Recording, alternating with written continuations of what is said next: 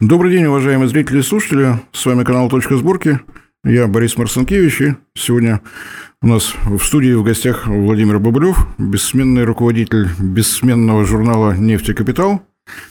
Добрый день, Владимир Владимирович. Опять же, как приятно вслух сказать. Добрый день, Владимир Владимирович. И услышать в ответ дружелюбное «Здравствуйте». Опять же, на самом деле, ну, настроение у нас хорошее, но размышлять нам опять э, я предлагаю о нашем внутреннем рынке нефтепродуктов, потому что все, что касается внешних рынков, обсудили уже без нас. И про ситуацию, которая сложилась из-за очередного обострения израильско-палестинских отношений, и о том, что может быть, если будут вовлечены страны региона. все это уже обсудили, все качественно. А я бы хотел задать вот такую тему для разговора регулярно у нас сейчас стали проходить э, совещания руководства нефтяных компаний э, с, пресс... Э, с вице-премьером нашего правительства Александром Новиком, который отвечает за ТЭК. Обычно после этих заседаний достаточно бравурные сообщения о том, что по сравнению с сентябрем месяцем, то есть с периодом до запрета экспорта цены на э, Санкт-Петербургской международной товарно-сырьевой бирже упали на 20%, на 30%, там, я не знаю, куда они уже упали, они уже там ниже пола куда-то пробили. Есть грустное ведомство Росстат, которое сообщает о том, как выглядят цены на наших АЗС. Если брать последние данные, которые э, появились за 24 октября, они уже публиковали, если сравнивать с 19 сентября, э, в среднем изменение цены составляет 0,9%. Причем э, по некоторым видам бензина с плюсом, по некоторым с минусом. То есть, грубо говоря, за прошедшие полтора месяца цена на АЗС не изменилась если не, не Это ковыряться. своего рода боковичок, скажем да. так. То есть вот э, где-то бравые доклады о том, что цена падает, поручение президента выполнено и прочее, прочее.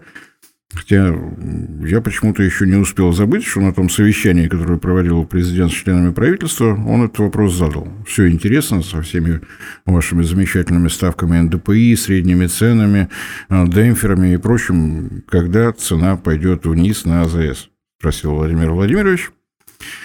И вот я у Владимира Владимировича и спрошу, а почему, собственно говоря? Вот на бирже все цветет и пахнет. Если не считать, конечно, зимнего дизеля. Цены вниз, все хорошо, вроде объемы продаж немножечко даже подросли, по-моему, за последнее время. Вроде и запрещен экспорт, а конечные цены демонстрируют стабильность. Что такое? Как же так? Ну, стабильность – признак мастерства.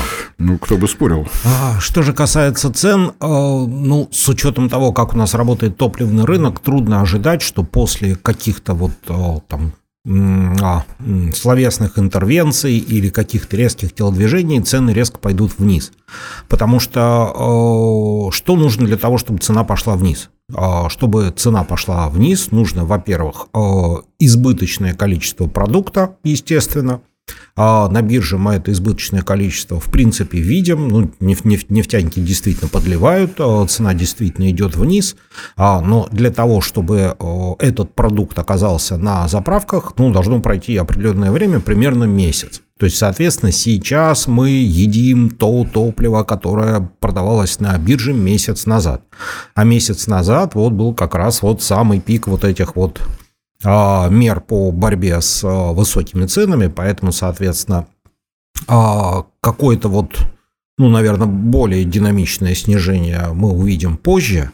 Другое дело, чтобы цены снижались, нужно, чтобы в этих ценах не присутствовали в таком объеме налоги, которые, собственно, у нас не падают, а только растут. Ну, напомню, что, соответственно, у нас а, акцизы на топливо составляют, порядка 9 тысяч рублей а, за тонну, а в ближайшее время поднимутся до 14 тысяч за тонну. И, соответственно, возникает вопрос, если а, продукта становится много, цены на него должны падать. А почему же они не падают? А потому что процент налогов в литре топлива, который вы заливаете в бак своей машины, постоянно растет. Ну, из чего им падать? Ну, э, то есть вот э, я для себя так пошагово понимаю, цены на АЗС не падают, потому что владельцы АЗС должны продать то дорогое топливо, которое они покупали в августе, в сентябре. Да, совершенно Оно верно. еще не, не закончилось, потому что тогда в условиях ажиотажного спроса все накупили много, продавать в минус не хочется. То есть даже то, что цены стабильны, говорит о том, что ну, ребята там снизили прибыль насколько могли, и вот с этим отдыхают. Где-то... А покупали много, потому что никто не знал, будет ли это топливо на бирже завтра, послезавтра, поэтому покупали как ли его себя. довести и так далее, и так далее. И где-то мимо, мимо бегает э, Федеральная антимонопольная служба с совершенно замечательным лозунгом э, «нельзя повышать цены». То есть вот на 30-м году или какой там уже год по счету, на 32-м году жизни в условиях капитализма Федеральная антимонопольная служба объясняет, что э, вовсе не прибыль является конечной целью деятельности любого бизнес-компании. А при этом норовит заводить какие-то уголовные дела со словами, что повышение незаконно.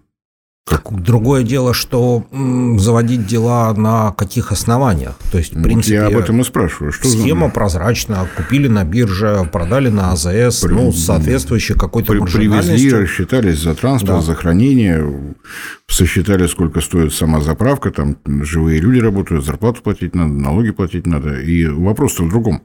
Что значит э, необоснованное повышение цен? Если вы не называете конечную рентабельность, есть вот такое понятие, то что вы хотите? Вам не нравится, что я решил себе сделать маржу 80%? А почему вам не нравится? Ну, Какой закон рынок, я на этом нарушил? Да. Покажите пункт закона, который нарушен. Нет такого пункта. То есть ограничений нет, есть, ну, я не знаю, как назвать, словесная интервенция со стороны Федеральной антимонопольной службы. Хорошо, заведено дело, но это же не значит, что что-то изменится. Ну, а где, собственно, доказательства, где основания для заведения дела? То есть, и... дело заведено, длится оно будет там полгода, год, может быть, закончится в лучшем случае выплатой штрафа через годик. А что это изменит сейчас? Фактически ничего. Ну, кроме того, что можно сообщить СМИ, что мы работаем изо всех сил, заводим вот какие-то дела. Это же не уголовное дело. Ну, тут э, в таком случае нужно идти уже, что называется, до конца и э, вводить какие-то меры государственного регулирования цен, о чем, собственно, говорят э, в последнее время достаточно часто и громко.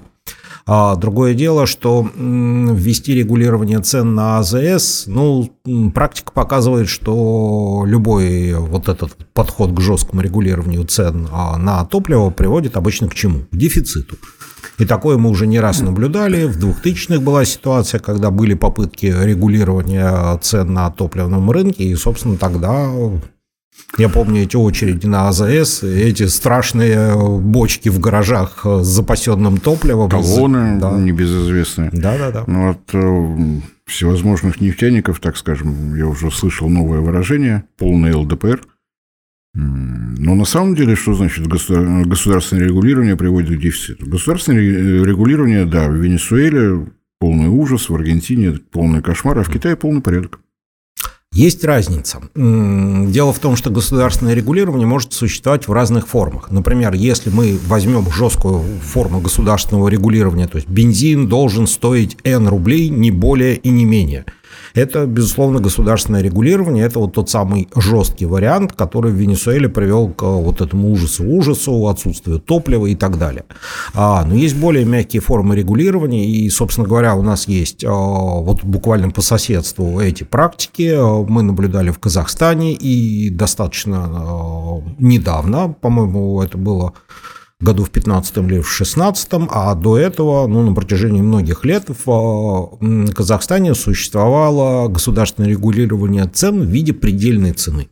То есть не назначается какая-то четкая цена, а при этом устанавливается, Планка. да, некий потолок, выше которого, в принципе, эта цена подниматься не должна. У нас этот формат, ну, в целом где-то как-то тоже присутствует, потому что вот это вот заклинание цены на бензин должны расти не выше э, темпов инфляции, оно регулярно повторяется. И более того, соответственно, эта штука вмонтирована еще и в, как бы, в демпферный механизм и так далее. Но это прям такая вот самая что ни на есть мягкая форма. Ну, в Китае формат более жесткий, там есть предельная планка, выраженная в деньгах, там не более чем.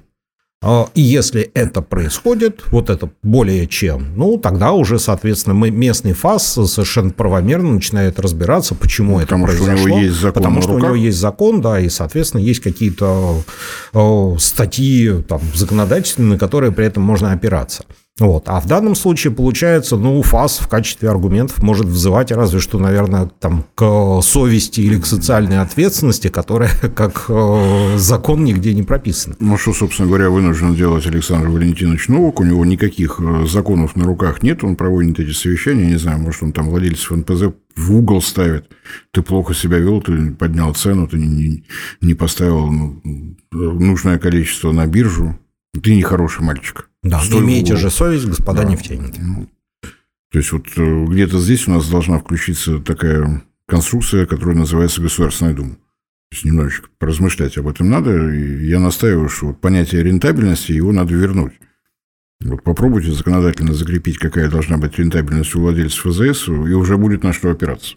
Более того, сами владельцы АЗС, э, в принципе, уже обращались по этому поводу и в ФАС, и в Минэнерго. Ну, во всяком случае, на биржевых комитетах ФАС периодически представители э, вот этих вот э, союзов АЗС говорили ну, о том, у нас что... по-моему, два, да? Есть ну, Российский топливный союз и Независимый топливный да, союз. Да, ну, Российский топливный союз – это, собственно говоря, вот как бы основная официально существующая зарегистрированная организация, которая объединяет, ну, по большей части там, большинство владельцев АЗС. И, собственно, они обращались с предложением установить некий порог рентабельности, в рамках которого хотя бы будет более-менее прогнозируемо и понятно, там, по каким условиям мы работаем. Ну да, там тоже характерная такая вилка, мне до слез нравится. Для того, чтобы с нефтебазы поставить нефтепродукты на АЗС обычно используется автотранспорт. Хорошо, если есть свой. А если надо обращаться в автотранспортную компанию, то там повышают тарифы. Со словами «так бензин подорожал». Мне это так нравится. Бензин подорожал, потому что выросли расходы на транспорт, а расходы на транспорт выросли, потому что подорожал бензин. Ну, так.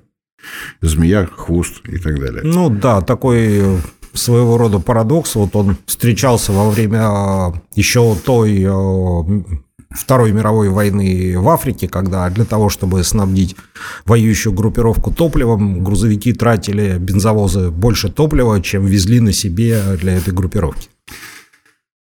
И тоже, по-моему, без понятия рентабельности. То есть, если мы вводим вот эту норму рентабельности, то ее придется еще и на транспорт распространять, в том числе как-то пытаться что-то сделать с РЖД, которая живет по своим законам, и именно как раз то, что РЖД живет по своим законам, зачастую этим летом приводило к тому, что кое-где топлива не было вообще.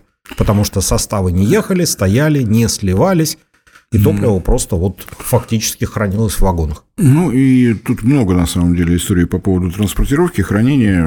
Возник дефицит в некоторых регионах. региональные власти могут каким-то образом повлиять на наличие отсутствия запаса нефтепродуктов. А глобально, да, потому что, в принципе, в каждом регионе существует некий такой вот а, тревожный аварийный запас топлива, который должен на местных ПНПО поддерживаться для того, чтобы, если вдруг чего, вот этот запас есть.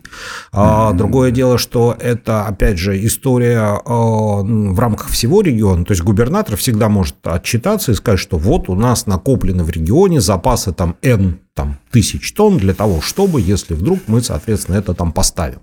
А другое дело, что это совершенно не отменяет ситуации, когда на какой-то частной АЗС или на сети АЗС топливо может не оказаться.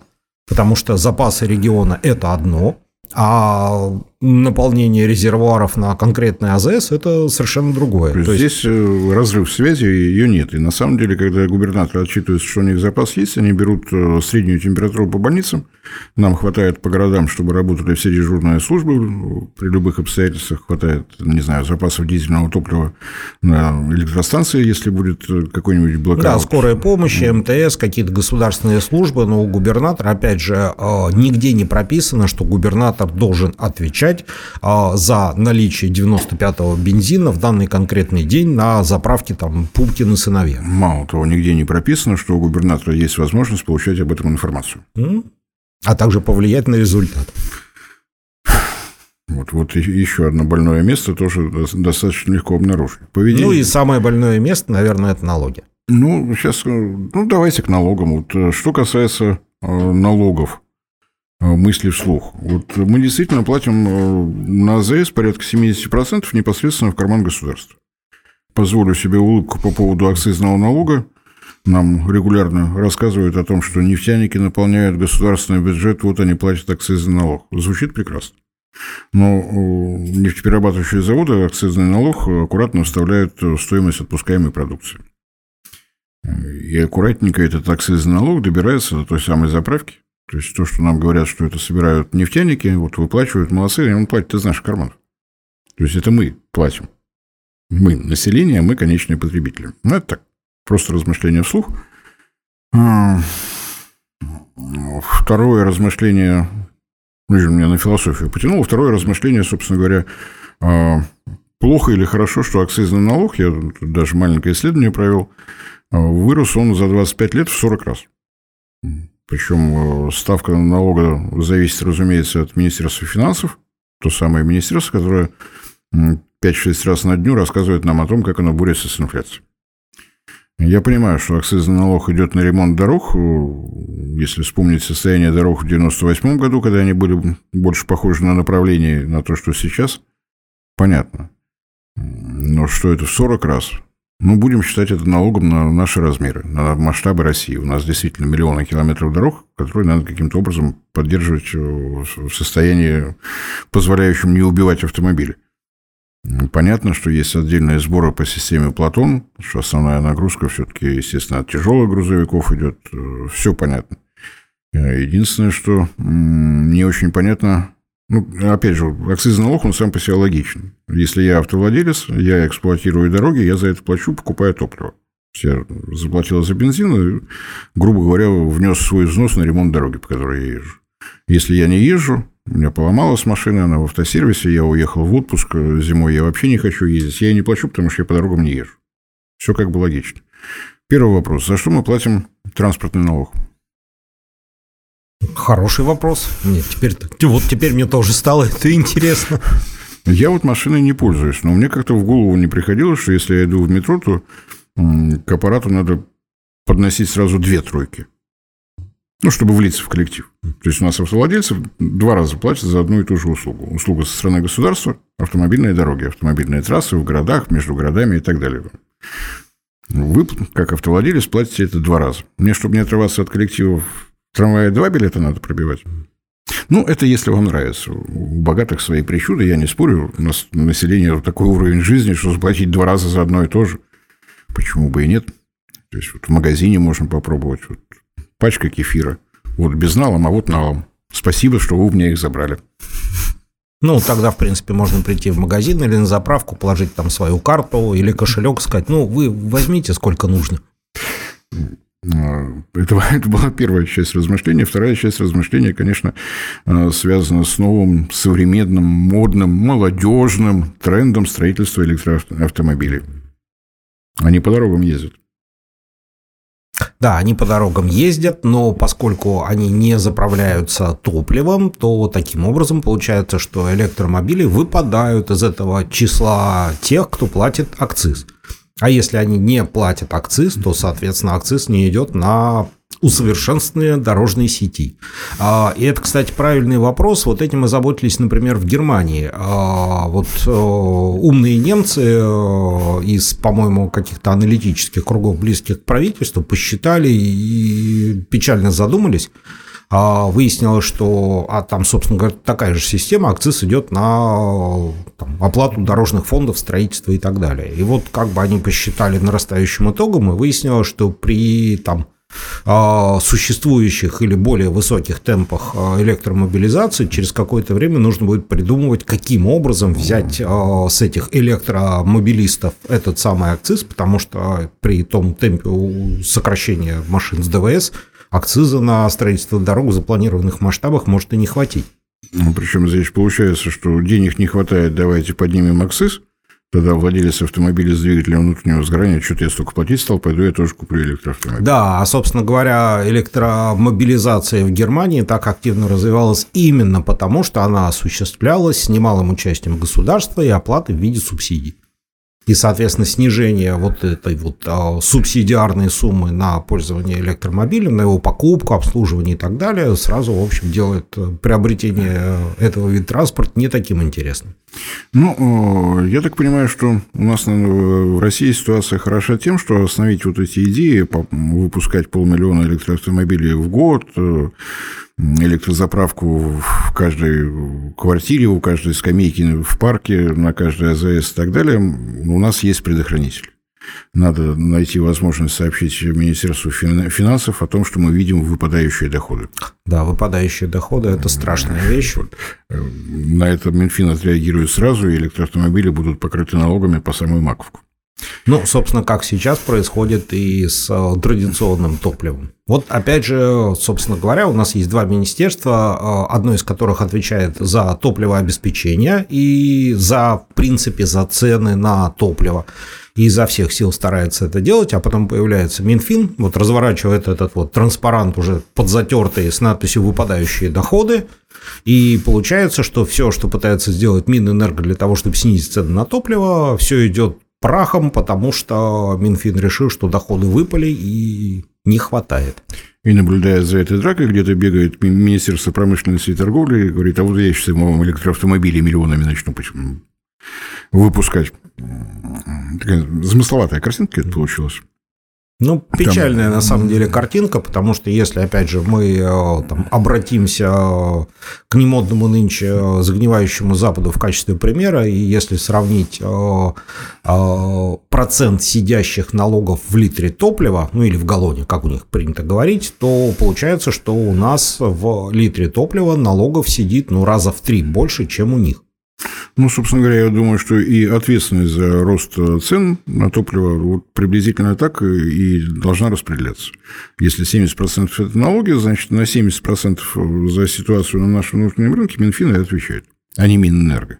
Потому что оставшиеся 30%, я просто напомню, как там все это выглядит. Нефть надо добыть, очистить, подготовить к транспортировке по трубопроводу, через трубопровод прогнать на нефтеперерабатывающем заводе, переработать, еще раз за транспортировку до нефтебазы заплатить, за хранение заплатить, за перевозку до АЗС заплатить, э, за работу самой АЗС заплатить. Вот 30% у нас 7 звеньев сидят, а где-то рядом довольный собой Минфин, который в одно лицо 70% от этой деятельности употребил.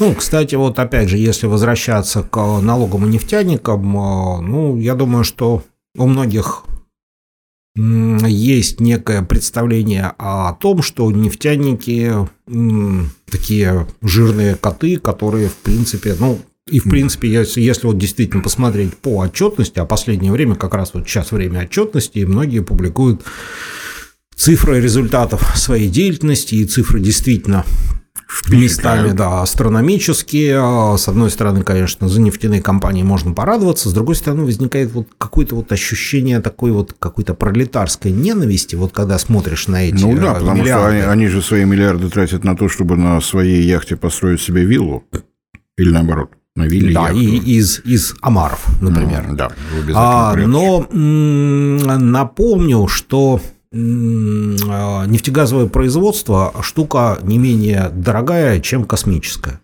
А дело в том, что вот наверняка многие слышали сейчас вот, вот это вот загадочное слово «трезы». Трезы, трезы, что такое трезы? Трезы – это трудноизвлекаемые запасы. И если кто-то не в курсе, то сейчас, на данном этапе, практически все запасы в России – это трезы. То есть они все трудно извлекаемые.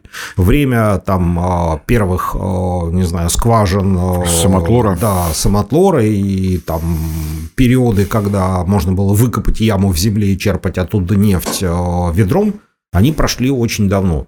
То есть сейчас фактически легких запасов, которые там условно говоря, добываются за счет э, бурения небольшой, неглубокой дырки в земле, опускания туда простой буровой колонны, а дальше все, сиди, кури. Нет, нет, лучше не, не кури. Не кури. А, качай, Семечки. да, и получай удовольствие. А, эти времена прошли. Все, такой нефти больше нет. То есть сейчас мы говорим про Трезы, мы говорим про Бажен, мы говорим про сланцы, про Ачимовские залежи, про шельф. Тюменскую свиту. Да, и все это очень-очень дорого. То есть это колоссальные глубины. То есть сейчас для современных нефтяников бурение на глубину 4-5 километров – это уже не удивительная история, а это уже история более-менее такая массовая. А, там бурение многоствольных скважин, там горизонтальное бурение, а, наклонное бурение, наклонно направленное бурение, там и так далее, и так далее, и так далее, там сложные какие-то геологические условия, это уже не какие-то выдающиеся а, условия, для которых там требуется вот напрячь все силы, потому что вот у нас все нормально, а вот здесь вот есть такие сложные условия. Эти сложные условия практически везде. Я тоже смотрел статистику, и, как выяснилось, за последние два года из тех лицензий, которые выдавали на разработку, а, фактически ни одной лицензии а, месторождения, которое можно было бы квалифицировать а, по объему запасов как крупное, не выдано. То есть действительно времена огромных легких запасов прошли. То есть сейчас приходится там доразрабатывать то, что до этого не разрабатывали, потому что было дорого и сложно. Приходится ну, браться за какие-то... Вытаскивать то, что не могли вытащить да, при старых да, потому что не было технологий и, собственно говоря, не было денег на, того, на то, чтобы это сделать. Ну или цена на нефть не позволяла вложиться в это, потому что получалось слишком дорого. Ну, опять же, чтобы не превращать все это в панигирик для нефтяников, достаточно долго нефтяники жили в обычном режиме. Нужна технология, идем на благословенный Запад, покупаем технологию, специалистов заодно в комплекте, и все в порядке. А, с похмельного утра 24 февраля 22 года ходить стало некуда. И теперь, вот теперь только выяснилось, что надо было на, на самом деле все это время вкладываться в развитие того самого нефтяного сервиса. Теперь мы это делаем в ППХ, теперь мы ищем, остались ли у нас кадры, готовили нам вузы специалистов, доводили ли до ума этих специалистов заслуженные люди, которые, может быть, уже ушли на пенсию. То есть вот э, внезапно включился режимчик «хватай чемодан, вокзал уходит». Да, причем это касается не только э, бурения, но и там каких-то нефтесервисных вещей, да, собственно говоря, тот же самый СПГ, те же самые какие-то э, нефтеперерабатывающие, э, нефтехимические предприятия. То есть, слава богу, сделали свои катализаторы, слава богу, появился свой какой-то флот ГРП, слава богу, стал появляться свое какое-то э, ПО для бурения нефтесервисов. Для проектирования бурения, прежде да. всего, вот цифровые скважины и так далее, и так далее. Другое дело, что если, если бы этим занимались, ну, хотя бы с 2015 года, когда у нас в русском языке появилось загадочное слово импортозамещение, может быть, результат был бы уже другим. С катализаторами действительно успели, это много, потому что переработка нефти до... с хорошим таким коэффициентом переработки во многом зависит именно от катализаторов. Слава богу, что теперь не надо бегать по белу свету у кого-то выпрашивать. Ну и поэтому получается, что ну, я никоим образом не обеляю нефтяников. У них, естественно, как у коммерческих предприятий, есть задача заработать побольше, заплатить поменьше и сложить там в кучку куда-то на черный день. А другое дело, что в данном случае они отчасти правы, потому что этот черный день может когда-то наступить. И, собственно говоря, об этом э, ну, рассуждают не только наши российские нефтяники, говоря о том, что, ну, окей, там, обложите нас сейчас побольше, а тогда у нас вопрос, а мы как инвестировать вот в эти самые тризы-то дальше будем? То есть, в принципе, разработка месторождения – это не вот тебе процесс одного года. То есть просто если э, делать месторождение с нуля, это инфраструктура, проектирование, опытно-промышленная эксплуатация, выход на полномасштабную разработку, ну, 5-7 лет. Ну, опять же, даже если ты на старом месторождении, это или переход на новые глубины с новыми давлениями, новыми температурами, или изобретение каких-то химических э, реагентов, которые позволят коэффициент извлечения нарастить хоть немножко. Все это деньги, все это время. Да, потому что многое из этого – это стадия эксперимента. То есть, в любом случае, там, то есть, да, сейчас появились цифровые модели, там можно что-то вот как бы прикинуть теоретически там при помощи вот этих всех там цифровых двойников искусственного интеллекта, но все равно так или иначе только эксперимент покажет, а ошибся ты в данном случае или нет. Отгадал ты, не знаю, со сплавом, но долото не отгадал, пройдет он Бажен или на всякий случай так чтобы далеко не углубляться, Баженовская свита – это глубоко, это трудноизвлекаемая нефть, она там есть вот в этих пластах, но перемещаться в сторону скважины она не может, трещин не хватает. То есть она внутри трещинок есть, а продвинуться не может. Собственно говоря, такая же ситуация была и остается в Северной Америке. Но если там плотность нефтесодержащих пластов брать за единицу, то а, плотность Баженовской свиты – одна тысяча. То есть даже те технологии, которые есть у американских нефтяников, покупай, не покупай, не помогают. Ну и так далее. То есть, на самом деле, нефтяникам хотя бы для того, чтобы не, не то, что наращивать, а держать на одном уровне объемы добычи, надо вкладываться и вкладываться. А здесь у нас вот так. Ну, если, может быть, приводить совсем простые примеры, мне тут вспомнился анекдот времен НЭПа еще, когда какого-то предпринимателя обложили налогом, там, я не знаю, условно в 10 миллионов, и он их фининспектору отдал. Удивились, обложили налогом в 100 миллионов. Он отдал. Удивились еще больше, решили обложить его на миллиард. Ну, на следующий день он привез на извозчике фининспектору печатный станок и сказал, ребят, мне надоело, печатайте сами. Ну, ближе туда есть еще более грустный анекдот, раз у нас такая минутка. Цирк, арена, силач. Гири поднимал, ломы в узел завязывал, гвозди вокруг пальца тоже. Тут э, Предлагаю всем желающим, берет в руку лимон, стакан. Если кто-то после меня хотя бы каплю выдавит, там, плачу огромный приз. Один подходил, второй подходил, крепкие мужики давят, ну ничего оттуда. В конце концов поднимается где-то на задних рядах. Мужичонка в пиджачонке, маленький, сутуленький, в очочках, подошел, двумя пальчиками даванул, один стакан, второй, третий. Силач не выдержал. Ты, ты где готовился? Ты, кто по специальности, в конце концов? Я налоговый инспектор. Вот. Ну вот, собственно говоря, это действительно печальный анекдот, потому что вот если уж говорить про нефтяные налоги, то потом из этого лимона после фининспектора надо еще что-то выдавить какого-то сока для а, того, Получается, чтобы... только пальчиком поводить, чтобы он мокреньким был. Mm-hmm. То есть, на самом деле, ну, ситуация такая, что, ну, хорошо, у нас сейчас есть э, соглашение с ОПЕК+, э, там не то, что наращивать можно сокращать и при этом видеть более-менее приличную динамику с ценами. Но рано или поздно эти ограничения закончатся, потому что спрос на нефтепродукты, чтобы нам не рассказывали все любители зеленой экономики, энергетики и прочие специалисты по тому, как солнечную панель прикрепить к ветряной турбине, спрос будет расти.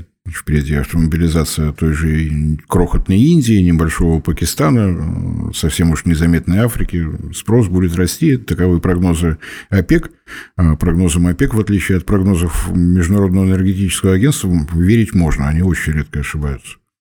И когда все эти ограничения будут сняты, как мы сможем отреагировать? У нас есть, конечно, запас в виде проекта «Восток Ойл», но это всего 6,5 миллиардов тонн. Совсем крохотно. Я шучу, конечно, но таких вот крупных открытий и надо да, помнить, их нет, их просто нет. Надо помнить, что Восток Ойл, да, он выглядит масштабно, но это 52 лицензионных участка, то есть это не в одном месте вот все это находится, это э, там, где не очень тепло, на территории Долгана-Ненецкого района э, Красноярского края, именно так называется Таймыр у нас на административной карте, я не думаю, что кто-то еще может похвастаться районом площадью 900 тысяч квадратных километров. Да, это, насколько я помню, в два раза больше Германии, например. Два и два. Вот, а у нас район с райцентром в городе Дудинка. Ну, да, при этом людей там немного, инфраструктуры еще меньше, плюс температуры, плюс бездорожье, плюс климатические условия. Соответственно, вот опять же к вопросу о невероятных доходах нефтяников. То есть я затрудняюсь себе представить вот так визуально ту кучу денег, а, которую потребуется вложить для того, чтобы там была дорога, по которой можно было завести какое-то оборудование для строительства и бурения, плюс ко всему что-то там построить, действительно пробурить, расселить людей, которые будут этим заниматься, и при этом еще сделать так, чтобы это было выгодно. Это не просто. При этом проложить не только магистральный трубопровод э, до Диксона, но и все сети внутри промысловых э, трубопроводов, которые должны держать вот те температурные условия, которые там складываются. И ну так вот далее, напомню, Роснефть, собственно говоря, там строит э, фактически металлургическое предприятие, которое будет обеспечивать это строительство там, металлоконструкциями, которые переживут эти температуры. Все, все там непростенько. Но это мы что-то совсем в сторону ушли. Можно и дальше, наверное, размышлять по поводу налога на добычу полезных ископаемых, но я не думаю, что мы в одну передачу даже и втиснемся. Напомню, что налог на добычу полезных ископаемых – это, ну, грубо говоря, природная рента. То, что нефтедобывающие компании платят сразу после того, как черная жижа поднялась э, на, на божий свет вот из своих подземелий. Поднялась – плати. Должен сразу, вне зависимости от того, продал ты это, не продал, слил в бочку, еще что-то делаешь. Надо платить. Но, с одной стороны, ну, это как бы понятно, потому что это ну, недра у нас являются государственной собственностью, если ты ей пользуешься, будь добро заплати. Но при этом, э, если брать формулу расчета налога на добычу полезных ископаемых, сразу отпадают любые вопросы, является ли Россия независимым государством, имеем ли мы государственный суверенитет или нет. Не имеем. Формуле, которая рассчитывает налог на добычу полезных ископаемых. То есть идет расчет сумм, которые нефтяные компании должны вносить в государственный бюджет. Э, за основу берется э, цена нефти марки Brent, от нее отнимаются определенная сумма, то есть уже понятно. Это не мы определяем. Самое первое число, которое в этой формуле есть, это определяют а, биржевые маклеры, брокеры и прочие люди, которые работают где-то там на Нью-Йоркской товарно-сырьевой, Лондонской товарно-сырьевой. Вот где-то там они э, это определяют. То есть формула я уж не буду ее повторять, не так просто ее изобразить. Если очень грубо, берем стоимость э, бренда, отнимаем определенное число, дальше умножаем на коэффициент. Коэффициент в виде дроби, где наверху у нас э, курс рубля к доллару, Внизу некое число 261, я затрудняюсь сказать, кто его придумал, но неважно. То есть у нас э, числитель дроби – это то, что мы видим в наших обменных пунктах. При этом э, платить надо в рублях. То есть за основу берем э, стоимость бренд в долларах, потом берем некий курс рубля, умножаем друг на друга, получаем то, что надо заплатить э, нефтедобывающим компаниям в бюджет. Где здесь независимость и суверенитет России? И в этих условиях у меня как раз скорее к числу 261 нет вопросов. А вот э, вопросы к тому, почему, собственно, для измерения объемов российских налогов используются э, коэффициенты э, зарубежной нефти, а хуже всего у нас же при расчете налогов еще используется стоимость российской экспортной смеси Юралс, продаваемой на зарубежных биржах, а, и вот уже год прошел с тех пор, как ввели санкции, с тех пор, как были предприняты все усилия для того, чтобы российская Юралс не торговалась в Роттердаме, но при этом коэффициент стоимости российской нефти в Роттердаме до сих пор используется для расчетов российских налогов. Вот кто мне это может объяснить? Это могут объяснить только специалисты Министерства экономического развития, которые взяли и согласились на ту методику, которую предложила компания «Аргус» частная английская компания, российский филиал, который у нас работает, э, но я еще раз повторюсь, они не более чем исполнители. У них есть заказчик Министерства экономического развития, что-то я споткнулся на этом слове, не знаю почему. Министерство экономического развития РФ. Российской Федерации. То есть, в том случае, если бы оно было недовольно предложенной методикой, у него, как у заказчика, полное право сказать, что ты мне здесь принес. Иди переделай, потому что это чушь какая-то. Нет, мы молча ставим подпись, печать, все.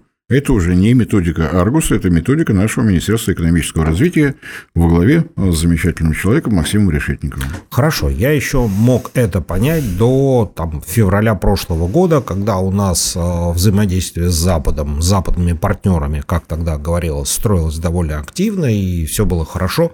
Ну, сейчас уже год, как ситуация кардинально поменялась. То есть западные партнеры предпринимают все усилия, чтобы российская нефть на рынке была, но при этом, чтобы она стоила э, столько, сколько они бы хотели, потому что им удобно покупать вот по этой цене, ну и плюс ко всему, соответственно, чтобы э, там, доходы от продажи этой э, нефти попадали в российский бюджет как можно меньше количества.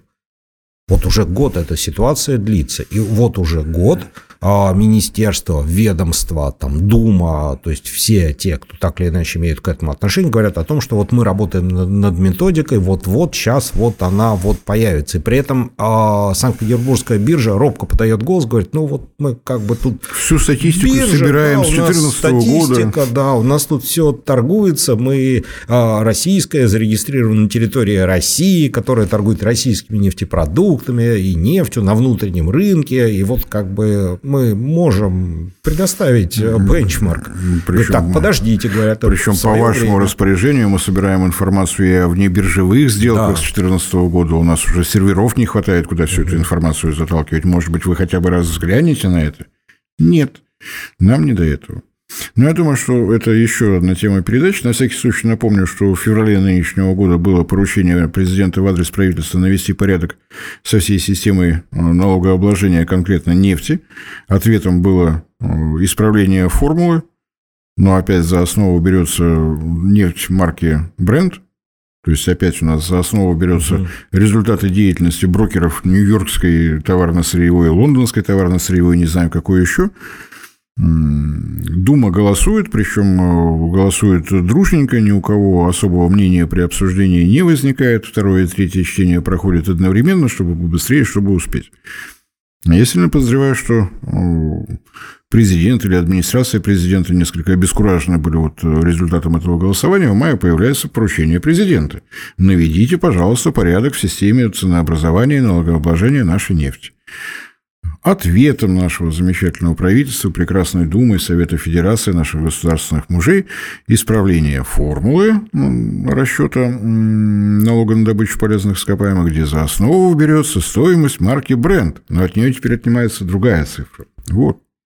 Сколько это будет продолжаться, мне сказать сложно. Я думал, что ну, за год, может быть, кто-то из депутатов выяснит, что у нас э, в России используются денежные единицы под названием рубль. Понятно, что когда они видят формулу в долларах, ну, как-то привычнее. Да, считать проще. Вот. Ну, и как-то ну, знакомое все. Я думал, что, может быть, за год там помощники им объяснят, покажут. Вот смотри, это рубли. Угу. Может быть, про рубли подумаем. Пока не получается, не все сразу. Ну, и опять же, если позориться, то, может быть, позориться не так масштабно. Вот у нас сейчас там поворот на восток наметился, там а, мы вот э, с Саудовской Аравией в ОПЕК э, плюс там взаимодействуем так, что там, любо-дорого, может быть, там, я не знаю, в дирхамах, в юанях считать. А что касается нефтей, так вот, собственно говоря, дубайскую можно за бенчмарк взять. Хотя бы не так стыдно, хотя бы партнеры по ОПЕК предложение от э, Роснефти было, что ну хотя бы какие-то шаги надо делать, давайте действительно за эталонную брать марку Дубай. Почему Дубай? Потому что именно эта нефть поступает на рынки Юго-Восточной Азии, куда мы, собственно говоря, сами и переместились. Какой бренд, э, если мы продаем нефть там, в Малайзию, в Сингапур и так далее. Нет, на это тоже никаких ответов нет. Так что я думаю, что тема еще для одной философской передачи, о чем думают господа министры, и как э, затравочку, собственно говоря, что получается. У нас при расчете налога на добычу полезных ископаемых за основу берется стоимость чужой нефти, которая к нам никакого отношения не имеет, по большому счету. А, кстати, по этому поводу, если уж совсем глумиться, то надо напомнить, что в сорте бренд а, бренда фактически нет. Название осталось. Да, Больше есть, ну да, если там делать экскурс в историю, то бренд это месторождение, собственно, сорт нефти, с которого являлся вот этим эталоном, но месторождение иссякло, и добыча там прекратилась, и теперь бренд представляет собой корзину нефтей, куда входит, по-моему, если я не ошибаюсь, что-то 5 или 6 сортов. 5 сортов пока, но еще собираются и ВТИ туда до кучи да. закинуть, чтобы совсем было весело. Ну, то есть, как бы мы меряем наши налоги брендом, который вовсе и не бренд. Вот. Это один момент. Второй момент. Это берется за основу, от него отнимаются какие-то числа. То есть, получается, что если растет нефть на мировых рынках, у нас растет ставка налога на добычу полезных ископаемых. То есть, наше, на мой взгляд, естественное преимущество перед странами нефтеимпортирующими, мы нефтедобывающая страна, поставляющая не только на внутренний рынок, нам хватает и на внешний, и на что угодно еще. Но мы э, стоимость нефти для нашей нефтепереработки внутри России меряем по тому, как выглядит цена на внешнем рынке. То есть вот почем заправляют в Пензенской области в каком-нибудь районе, зависит от того, как сложились э, дела на Нью-Йоркской товарно-сырьевой бирже. Да, причем э, там, куда нашу нефть стараются не пустить. Даже если бы пускали, ну какое дело нам внутри России до того, как складываются дела на торгах в Лондоне? Ну, простите. Если мы действительно суверенная страна, какое нам дело до всего происходящего? Почему акцизный налог у нас правительство как-то спокойно определяет абсолютной величиной? Вот есть сумма за тонну, будь добр, плати. А ну, оплата налога на добычу полезных ископаемых, то есть себестоимость нефти как сырья для нефтепродуктов, зависит от того, как идут дела в Лондоне и в Нью-Йорке. Ну вот, может быть, проблема в том, что вместо того, чтобы рисовать какие-то осмысленные формулы и думать над тем, как, э, как сделать хорошо и эффективно, э, многие живут по принципу, а, ну, здесь так повелось, э, и как это хороший принцип у айтишников и электриков, работает, не трожь. Ну, если бы они не трогали, если бы это было стабильно, может быть, все бы уже и привыкли. У нас же стабильность признак мастерства. Но у нас же ставка НДПИ меняется несколько раз в году. У нас формула расчета меняется 2-3 раза в год. При этом те же самые люди, которые занимаются вот жонглированием этими цифрами, а это же хорошо, при расчете налога на добычу полезных ископаемых нужно и результаты торгов на лондонской бирже учесть, и курс рубля, можно какие-то вариации, чтобы сальдо бульду в госбюджете не, укуси, не укусило. Ну, иногда возникает ощущение, что какой-нибудь чиновник, глядя на эту длиннющую формулу и думая, как бы ее оптимизировать, произносит фразу, которую периодически произносит мой один знакомый священник. Вот «чувствую бесовство, а обосновать не могу». А мне вот прямо сейчас э, вспомнилась крылатая фраза Сергея Лаврова, но я ее произносить не буду. Да на всякий случай. Но тема для размышления, на мой взгляд, есть. То есть наше естественное преимущество, имеющееся у нас нефть, имеющиеся у нас нефтеперерабатывающие заводы, поставлены в зависимость от того, что происходит на мировых торгах, где-то не у нас, на биржах в Сингапуре, в Нью-Йорке, в Лондоне и прочих Рио-де-Жанейро, где все в белых штанах. Мы может быть, причем? да, может быть, дело в том, что мы со временем утратили, э, не знаю, как это назвать, такой своего рода ментальный суверенитет. То есть а избавиться от ощущения, что на Западе всегда все лучше, э, очень трудно. Да, европоцентричность у нас в голове. С ней бороться сложнее всего. Вот на этом философском размышлизме я предлагаю сегодня и закончить, а при нашей следующей встрече уже подумать о хитросплетениях расчетов налога на добычу полезных ископаемых, демпфере и прочим-прочим. Я, конечно, приношу извинения, что мы к этой теме возвращаемся постоянно, но поскольку эта тема постоянно лезет в карман ко всем автовладельцам, а не только к ним, Потому что повышающиеся расценки на нефтепродукты – это означает рост стоимости всех производимых в России товаров. Расстояния в России таковы, что зависимость достаточно ярко выражена. А, как ни странно, от этого зависит стоимость в том числе и на услуги, потому что те люди, которые услуги оказывают до места работы, тоже добираются на автомобилях.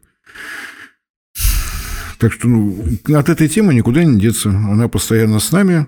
Та самая невидимая рука как бы рынка, которая почему-то хочет жить в наших карманах. Владимир, я благодарю за то, что нашли время появиться у нас в студии. Надеюсь, что не последний раз. Спасибо. До новых встреч. Всем спасибо за внимание. Не забывайте подписываться на наш канал. Не забывайте заглядывать в наш Дзен. Этим вы помогаете развитию проекта. Всего доброго.